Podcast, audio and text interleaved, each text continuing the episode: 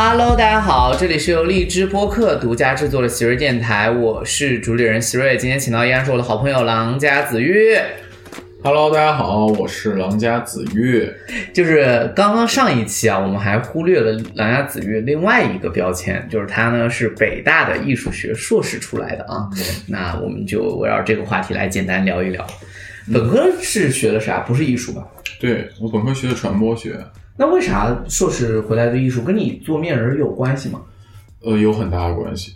因为我读完传播学之后，就是发现自己没有什么新闻理想。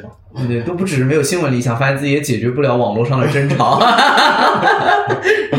对，所以我就觉得，嗯，仔细想了一下，还是觉得艺术是自己感兴趣的领域。对，就是其实你当时是想学一些理论来反哺自己的这些艺术创作吗？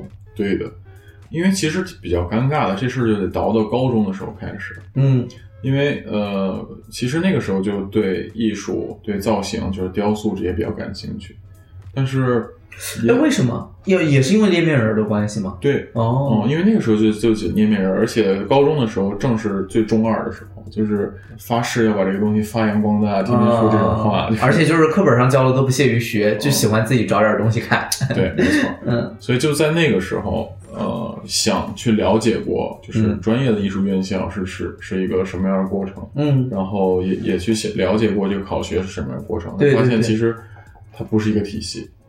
呃，当然，因为我也正想说，像我们读现代啊，其实很多还是西方的一些艺术学理论，对包括现当代艺术，但它那个艺术装置，包括我们北京七九八的展，很多其实跟我们的传统还是距离很远。对，所以它它就是理论上是这样，然后从实际创作上也也是这样。嗯它考察你创作的水平的方式其实更是这样。然后其实我自己当时拿着我的作品，然后作品集什么的，去过很多学校的招生办老师去问，他说：“嗯，你做的确实很好，但是我没有办法把你塞到排名里面的任何一个位置。对，因为它它有一个问题是，第一是没这个分类，是吧？对哪怕你报的，我懂的，就是大学本科那种叫艺术设计，或者是这种对雕雕塑系，它本质上不教这个。对，嗯所以从从造型的角度来讲，你们用的根本就不是一种材质，嗯而且很多要考察，比如说素描、速写这些东西，在我的呃成长过程当中没有受到这方面的训练，所以它不是一个体系的。嗯，哦，我懂了，所以我是在奇怪，为啥你当时本科不直接去学艺术学？对。然后其实后来我就去考了，就是也去画室学习过，然后他们觉得说啊，你，确实干这个的量，你确实应该就是继续投在这方面投入精力。但是其实那个时候对于我来说，呃，还要彻底的割舍掉我的文化课，这个对于我来说，我觉得有点不能接受。太沉重了啊！对嗯嗯，我觉得其实我当时觉得专业的技能就是什么时候其实都可以，呃，再去补上。嗯，但是。呃，学习的机会可能你自己错过了这个窗口，嗯，未必以后再有这个呃精力和和这个这样好的机会去做，所以就觉得，嗯，要离开花市，重新到学校里面去学习。哦，原来经过这样一个，哎，确实哈，当时招生办，哎，不过这也是就是大学专业设置的一个非常麻烦的事情，就是我们有很多传统的东西，嗯，它是门学问，但我深刻理解它构不成一个专业，因为没人会教，对那就是你们家自己教自己，只能这样。啊，对对，就是它没法儿那个化，就是现在做的比较好的中医，对对它能够出现有规模化的培养，终于从那个家族传承或者是那个，而且它其实感觉整个跟现代教育，它就是对，它是违背的。对因为现在教育它就要考核，然后像你说它得有绘画功底，它不能理解用这种介质，然后不经绘画嗯是怎么产生的这样一个形态出来。然后它，包括我甚至觉得他口中所谓的好，也是跟我们外行一样，就是感觉哇看起来很栩栩如生，但是他其实说不出三六九出来。嗯，对，就是他其实还是所以当时呢，就选择了一个自己还偏向于感兴趣的一个专业，叫做文化传播。文化传播。嗯，嗯，所以呃，主要的就是传播学的这些课程。我有一个好奇哦，嗯就是像这个东西，它对好和不好肯定有很多技法，嗯它本质上也是可以做研究的。嗯现在有学者在做这一块研究吗？就是就是他可能自己不会捏啊，这种很正常嘛，嗯但是他去研究你们的面人儿的其实大众的项目是有的，像什么陶瓷啊、书法啊这些东西对，这种肯定有啊，像是有的。而且它已经变成专业，可以拿书法的博士学位。对，有很现在有越来越多的学校有这样的专业课程设置。，嗯对，但是其实像我们这样的小众的这种手艺，或者说是创作的方法太多了，所以他没办法为某，而且相当于就是你这个行业的从业人，可能全国也就十个左右。哦、对，所以你你你你为什么要设设置一个就是对啊，就对，这真是很苦笑的一个事情，就是嗯他不设置又没办法很好吧？我设置了，你确实不，你们十个人互相批评算了，其他人也写不出对来。，而且另外一个方向，我觉得最主要的原因就是，我们现在大多数人选择自己的专业的时候，一定会想到下一步你的就业。对对，如果你自己没有对应的一个稳定的职业，或者说这样的一个平台的话，其实你设置这样的一个专业也是白搭。嗯有道理。对，所以其实它整个的一个链条的坍塌，其实是我觉得越来越小众的一个最主要的原因。哦，那就确实啊，第一个是高考时候苦于无门，后来在硕士的时候最后又考到北大的艺术学区，对但那个时候就是明确了，就是学理论好了。对，就创作在它的你你随着年龄越长，它其实两个方向走的越不一样。对，嗯，西方的跟东方的其实越不一样。对，它发展逻辑就完全对不同了。所以其实觉得，呃，还是要补充一下艺术理论，就是不是偏创作的这个方向。那补了之后觉得有用吗？我自己其实越来越清晰，就是呃，原来走那条路是对的，嗯，就是应该可能不进入西方的这个创作的体系。对这个我我自己的感受，因为我也是搞美学的，就是就是我看很多研究，就是要把西方拿来去阐释中国的，不是说不能做，有也有阐释的非常好的，但大多数时候完全是驴唇不对马嘴，包括海外汉学有一些也是瞎搞，就是真是就是胡乱凑一起，嗯，嗯东拼西凑的。我觉得主要是逻辑不一样。我那对我那个时候最早的还比较感兴趣，因为你说你在北大念艺术，嗯后来我去你的那个工作室也看到很多就是西方艺术的一些著作啊，嗯一些门类。但我觉得对你本身的创作实践来讲，我恐怕他们能起到的作用还是比较微乎其微。对，因为其实一方面，呃，我觉得有用的地方就是你可以去观察到自己创作的时候一些心理，嗯，就是啊，我是出于什么想要往这个方向去发展。嗯，而且如果你去了解艺术史的话，你就会知道，呃，在哪些艺术史里边，标志性的艺术家在特定时期是怎么样解决他遇到的一个他遇到的问题的而且对嗯他的当时的思潮怎么样影响他的作品。嗯对，我觉得这个对于我来说还是有借鉴的意义的，嗯因为就对于传统艺术来说，也是一个风云突变的一个确实时代的一个风口浪尖。对，所以怎么样在在你这个命消耗完之前，能够最大程度的去根据这个时代进行创作，其实是是每个人的问题。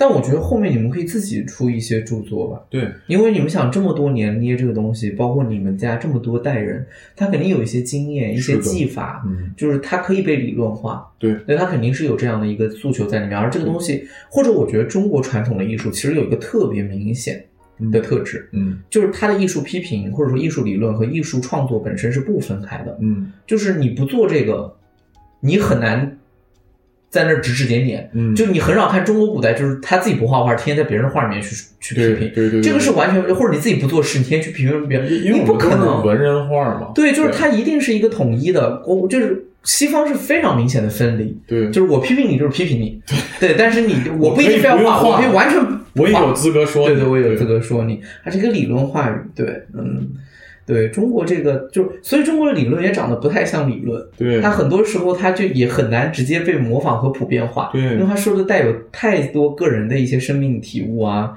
个人经验啊、对创作理念在里面，嗯，对，这个还蛮有意思的。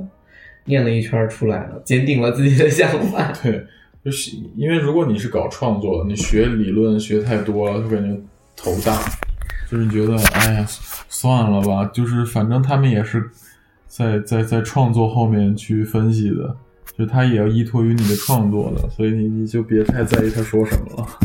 这倒是。对，哎，国家现在对非遗，你们这个啊就是我因为非遗的门类太多了，就你们这个现在的投入大概是个什么什么样的规模的投入呢？就是当你们被，因为我刚才有聊到，比如说你们被列在了这个名单里面，嗯或者说嗯怎么怎么样，它具体是一个什么投入啊？就是具体点儿来说，它做了哪些保护的资源？就先说抢救性的保护吧，嗯它都是把呃代表性传承人的创作过程，然后去直接拍摄下来，然后变成一个纪录片。对，然后嗯通过、呃数字的一种影像，然后去记录他的作品，然后通过文字去梳理他的创作过程，他的一些秘方啊，或者所谓的秘方绝活啊什么这些东西。那另外一方面，很多是那种嗯偏延续性的、发展性的工作，就是用在传承上面的经费，你专门用来去做讲座，呃，传播你的这个作品，然后去教授你的新的徒弟，这些、哦，这些都会有经费和资源上的支持，传播上的支持。对，包括你的创作，呃，都是国家来帮你付钱的。啊，当当然这个需要记创作是国家帮付钱是啥意思？对，就是就是你可以在每年的开始去申报一个你的创作的经费，哦对，啊、就是差不多是这样的。然后你的创作的成本是什么？你要哦，我懂了。对我真想问，难道是就是说面团国家负责？对，当然其实也有别的费用啊，就比对对对如包装啊等等这些其他的东西，但是这些就是国家都是会支持的。嗯，那这还挺好。当然，这个要取决于你的这个资质，你的水平有没有被认定是一个 OK 的，就这个钱给你不会浪费掉。对，嗯因为是基于我们这个项目是属于国家级的非遗嘛，嗯当然也有省级的、区级的。哦，那就是各区各省来自己考虑拨款。对你们就直接向国家提出申请。嗯哎，我看之前有报道，就是云南那边还是贵州那边，他们的一些非遗被写进了中小学课本儿，嗯，或者开成了中小学选修课。对，啊，对对对，你们呢？你比如说，包括好像广东有些学校把粤语都变成了一个选修课，你们这个有后来有尝试跟学校合作，或者变成某些课程吗？嗯、现在没有就是说植入学校的这个课程，嗯但是它会有呃兴趣小组，还有每年都会有这种非遗进校园的固定的这种哦，呃时间，然后就是所有的这些非遗老师们都会到不同的学校里面去给孩子上这样的兴趣班儿，但是它不会就是没有变成这种常规常规的这样一个，常常规的这种校本课吧？对对对，校本课程，对校本课程。会有很越来越多的活动，就是说大家会以一种客客座老师的这种身份去给孩子们做这样的手工课。哦，对，因为因为我觉得这个形式还蛮有意思的，当然，但你们也可以考虑跟外部的机构、教育机构去合作也行，嗯应该共创一下。因为像外部教育机构受到一些影响，它也只能开发一些素养类的课程。对我们这属于美育啊，对，就属于美育啊，现在就是大力要加强发展美育，嗯，多好啊，市场前景一片广阔。对对，而这是个动手的活儿，挺好的。对啊，这个动手的活，我觉得这个东西嗯的好处就在于，就是这样的契机，它创造了一个职业需求。对，就是一旦我我也说句实话，在我的眼里面，我都是觉得这样，就一旦它能够形成一个正向的回馈，包括在经济上啊、商业上，对它才可能会有大的影响力。对，对因为你能如果能变成一个能养活自己的职业，对人才自然就涌有进来了。人自然就会有人来，有专门的学，都是这个样子来产生的。是的，所以如果我们就传统美育这个方向，这需求慢慢的扩大，我觉得对于传承来说，肯定也是一个好事。对我看现在也有小孩去学什么国画啊，这种很小的小孩学那种国画，都，有有有这种。哎，那你现在每天工作，你因为你跟我一届嘛，就是今年六月份毕的业，嗯，然后后面就在全职在工作室里面来做相关的工作。其实我是还没毕业的时候就就算开始自己创业了。对对对对对，嗯他的那个工作室在哪儿呢？我跟大家说一下，他的工作室啊，在鼓楼，嗯就是啊每天了 每天可以看着鼓楼的日落啊，就是日落。我去他工作室真的啊，还还行，算比较轻松的一个环境。这三比较就是豪华的一个环境。对，然后就在其实，在那个地方，我们会做一些文创，然后也拍摄一些跟非遗相关的短视频。对你现在在做短视频，跟大家介绍一下。我们自己在其实各各种各样的短视频平台都在全抖音平台的去呃抖音、抖音有快快手，呃还有 B 站、B 站、微博，微博对，就这些平台其实都都都搜了。两家子玉，都是搜得到你的哈。对，嗯，好，大家可以搜一搜。嗯，好的，嗯会一下涨个什么几十万粉吗？你太夸张！你看看我的粉丝有多少？你在搞笑吗？我把我全微博粉丝移过去，也不能帮你涨几十万粉。嗯，笑死了。反正就是也在，因为我自己其实跟呃品牌或者说更多的平台接触的机会比较多，然后稍微有一点点心得，所以也在去帮身边的那些非遗老师去帮他们做一些哦，完成他们的这样的一个大众传播项的内容。，对，然后也想就是嗯，能够把自己就跟现在这些新兴的事物接触的一个经验去就去，这是个好事儿。哎。其实就是小众领域都是这么走出来的，一定是先有人的被认识，才有领域的被带动，就是以人带带领域。这个最典型的脱口秀，对，对某一个人那个了，然后脱口秀现在整个生态就好了。嗯，然后现在，而且说的人多得很啊！我看现在看的人更多，爆满买不到票。对我们辩论没有做到这样，跟大家道歉啊。对，没有没有带动整个行业，但我觉得一定是还是有一些问题没解决。但我我我能力尚浅，不足以来解决这些事情，交给那些 厉害的前辈们。但我觉得，其实在，在这里边，就是如果你的这个专业的领域有足够多的力量的时候，就有就有人会说，哦，我只完成我的呃中间的基础的部分就可以。那有的人自愿就是他要打破边界，他要做各种各样的工作。嗯，如果你这个人群的多样性，还有它的基数在那儿的话，很健康的环境，其实就是这样，你就各司其职就行。对，但是在现在的就是传统手工艺这个行业，就是你可能自自己要做的事情太多了。对，因为你对啊，你最后终归是要想把整个这个艺术的这个内涵，对就这一门手艺的这个内涵吧，你得把它带嗯带到大众认知。说白了就是，先要被成为一个议题受关注，其次还要破圈儿，这还确实很难。嗯但你现在会，我看啊，我只是举个例子，嗯我看有一些仿妆的博主，比如某个电影的那个 IP 出来之后，他就会迅速仿个妆，嗯，就是仿个哪吒妆啊，仿个哪吒妆。那你呢？你现在也是要紧跟热点嘛？就是要想选题、想创作吗？对的，短视频的思路还是要要有热点化对，要尊重它的规律，就是你要去。那其实现在我的作品，因为就是短视频这件事情也，也产生了两个部分，嗯就有一部分就是专门为短视频创作的。哦，就为了能够让大家去认可它、看到它之后，就得有一些对单独的一个一条线出来，对一个逻辑。而且有的东西就是，呃，它衡量的标准和之前我就是做完了它，把它放到展览上，跟做完它把它拍成视频放到网上，它其实的要求是完全不一样的。就是那个东西就是要求你非常快，而且有张力。短视频就是会这个舞台的一个诞生，就会对面人提出一个不一样的一个挑战，所以你就要去适应它，然后产出的作品也不像以前一样，就是哎我做好了，等它风干就放在那儿。然后现在很多作品就是做完了，我甚至可能就放在一边了，但是这个视频成为了我的作品，而不是这个面人儿。哦，对，有道理。对，因为你还要拍剪辑，对，对，那确实还是整个很累的状态。确实是，但但是其实现在自己工作室也有人帮我在做剪辑，然后当然，当然，这个工作肯定不可能最终是一个人来完成的。但其实，在最开始都是都是自己一个人做，就是因为你先要把整个想法给布局清楚，才来找人。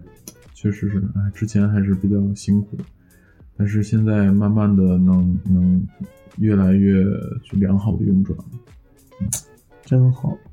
挺好。有人因为这个事情就是想学习这个吗？因为你私信应该很多对，然后会来问你他怎么能够学习和尝试这个。对，这个也是我自己觉得越来越有希望的一个地方。嗯，就是在我小的时候，呃，面人没有被那么多人看见，嗯然后我身边也没有听到人说，哎，我真的很想学这个东西，觉得好好玩。但是现在，其实我每天都能收到几十、几百的这些几百条嗯嗯对这些私信，嗯就是说，呃，我想学这个东西，哪里可以学？然后这个材料在哪能买到？所以有的东西我我现在自己的精力没有办法立刻去满足，但是我觉得一旦这个有这个火种嗯对，这个缺口出来了，哪怕不是我去满足，有别人满足是可以考虑再做一段时间，就出一个对吧？小郎总可以出个课，对吧？专门的这种美育的线上课。捏捏个席瑞先，呃，全民捏席瑞。哎，你要说这个，我就要聊出来了。你送我的面人呢？哦，两年了，东西呢？我最开始说不到两年，绝对不到两年。不到两，怎么是很快？这有什么好争的？我的重点是东西呢。别着急那也没有说捏我哈，我们都没商量捏什么。啊，那对呀、我们没商量捏什么啊。但是我觉得应该是你自己作为艺术家，你有创作，你就按照你的来，就送我一个嘛。我现在觉得你的小猫挺可爱的，你捏个猫给我可以，我觉得，但捏猫对你来说太简单，你这也太敷衍。你捏猫五分钟，我觉得我可以做一个，就是身边有一只猫的少年，啊，把你的这个少年气，然后通过作品展，现，这个可是录在里面了，整个那个就是。没法抵赖了，这个彻底没法抵赖了，嗯。没事儿，对你来说很简单啊。一定会兑现的。对对对，别着急，就是这个。花你人生当中的五个小时不到的时间吗？艺术家这个，就是越到老年，就是 而且艺术家普遍喜欢拖欠那个稿子，对，就是基本上没有就是按时的这个。是的，就是要等待这个火花的到来，灵感降临的一刹那，说不定一气呵成。慢慢来，我三十岁的时候，可能这东西就更值钱了。就就那你得先送给我，三十岁时候要就要不到了，哦，知道吧？懂我意思了没？嗯，那现在还挺好的，现在就是利用新媒体的这个优势，可以很好的去放大。我觉得就是放大你做做的这一块儿的这个对这个这个地步。不过我自己觉得，其实还是在北京大学这个学习的经历，确实有帮到我。哎，对，这我倒是好奇，你去北大学习的时候，老师们知道你是，就是你研究生面试肯定也要讲吧，对，大家知道你是搞这个的。哦对，但有那些教授们好奇吗？呃，教授们还是见多识广啊啊，他啊至少还是知道的。对啊，因对，我知道他是个知道啊，但是他研究的根本就跟这一块儿完全不相干。对，呃但是我觉得我也经常会追问他们，就是说您觉得传统艺术应该要怎么发展？然后我现在创作什么什么的，对，对，就是其实也得到了满意的答案吗？嗯，没得到。我也觉得应该 应该没有什么满意的答案啊。对，因为其实讲道理，它不是同一个逻辑。对嗯，然后如果你一定要就是说用西方艺术理论，或者说他创作的心理学各个方面去推到这个上面，其实很牵强。很难。对，嗯，所以其实就是关于什么样的东西是对于传统文化的一个创造性转化的标准答案，其实我觉得还是需要很长的学术的这个路径。这是一个大的那个脉络，就是大的一个问题。因为之前美学里面经常讨论就是传统文化的现代化问题，对因为这里面有来自好几个。第一个肯定不可能按西方艺术走，对但是另外，当现代化变成一个普遍的模式，中国在进入现代化时期之后，对那么它跟传统之间有一个很深的断裂和裂痕。对今天尤其市场开放之后的这个，就是很多的一些商业逻辑都是跟传统相悖的。因为如果你就是完全按照传统的精神去领悟，然后去去发展，但是其实人群已经变了，对你包括生活方式都变了，最关键的是交互方式、生活方式、可能把人原再拉回原来那个对那个状态。对那个那个表达的这个领域里边去。然后，但是你现在的人，就是如果也按照这样发展的话，它其实完全跟传统文化是是不相干的。对，他就完全告别了。对，他就完全告别了汲取不到那里边的的养分。对，所以其实怎么样去把它们关联起来，嗯，不出那种很尴尬的作品，其实是是是蛮真的这一部分是一个大问题。但现在就还好，现在没，我觉得做做热爱的事情的孤独感应该没那么强了。一是就是被看见的更多，二是。追随者也比较多。嗯，哎，也也不能说追随者吧，反正觉得大家还是追随者了。大家都很很很捧场，很支持，这个确实能鼓舞到。如果你做做一个小众的事情，然后觉得这么多人都支持你在做这个事情的话，你确实有更多的力量去面对各种各样的问题。嗯，现在账号做的怎么样？我觉得还挺满意的吧。嗯，然后大家跟我互动的方式我也喜欢，就是会私信 不是，就是呃，新来的朋友会说哇做的好棒，啊然后稍微关注久一点的朋友呢会说，哎，你这个做的不错，哦，就是有点懂有一些有有一些看一些门道出来了，对看一些感悟鉴赏出来了。你这个做的真的不错，是不是吧？我觉得还还还蛮有意思，而且有有一个互动，我觉得特别逗，就是小朋友们，就是最近会出现传统文化非或者非遗的那种考题，哦，他过来问你，对他会给我留言，然后或者说，哎，今天考什么试了，然后我就用你那个之前说过的什么话去答题，然后怎么样，然后考试考的分儿特别高，可能过来谢谢你一下，呃哎，这小孩好好玩。对，我反正我就就就挺挺逗的。那我这儿都是问辩论赛的题目的，我都没回。本来就不该我回啊，啊，不是啊，就是辩论赛的最有趣的地方就是自己去思考啊。空手要论，那你答什么？开始就我都没回。哦对呀、辩而且辩论一道题不是三言两语，我要是三句话交给你，你我那不就变成了三句话在场上，让对方输的就是体无完肤？怎么可能？对不对？他还有无限的后手。只只需要在在你的社交媒体上展示你个人魅力就可以了。我不用不用不用我也没法，我经常就是加油，棒，对，加油！笑死我了。嗯嗯，比起就是求助，我更喜欢收到保佑的那种，就是我过来拜一拜你，然后明天要打了，我说行吧，只要他赢了，回过来还个愿，我就给他回一个棒。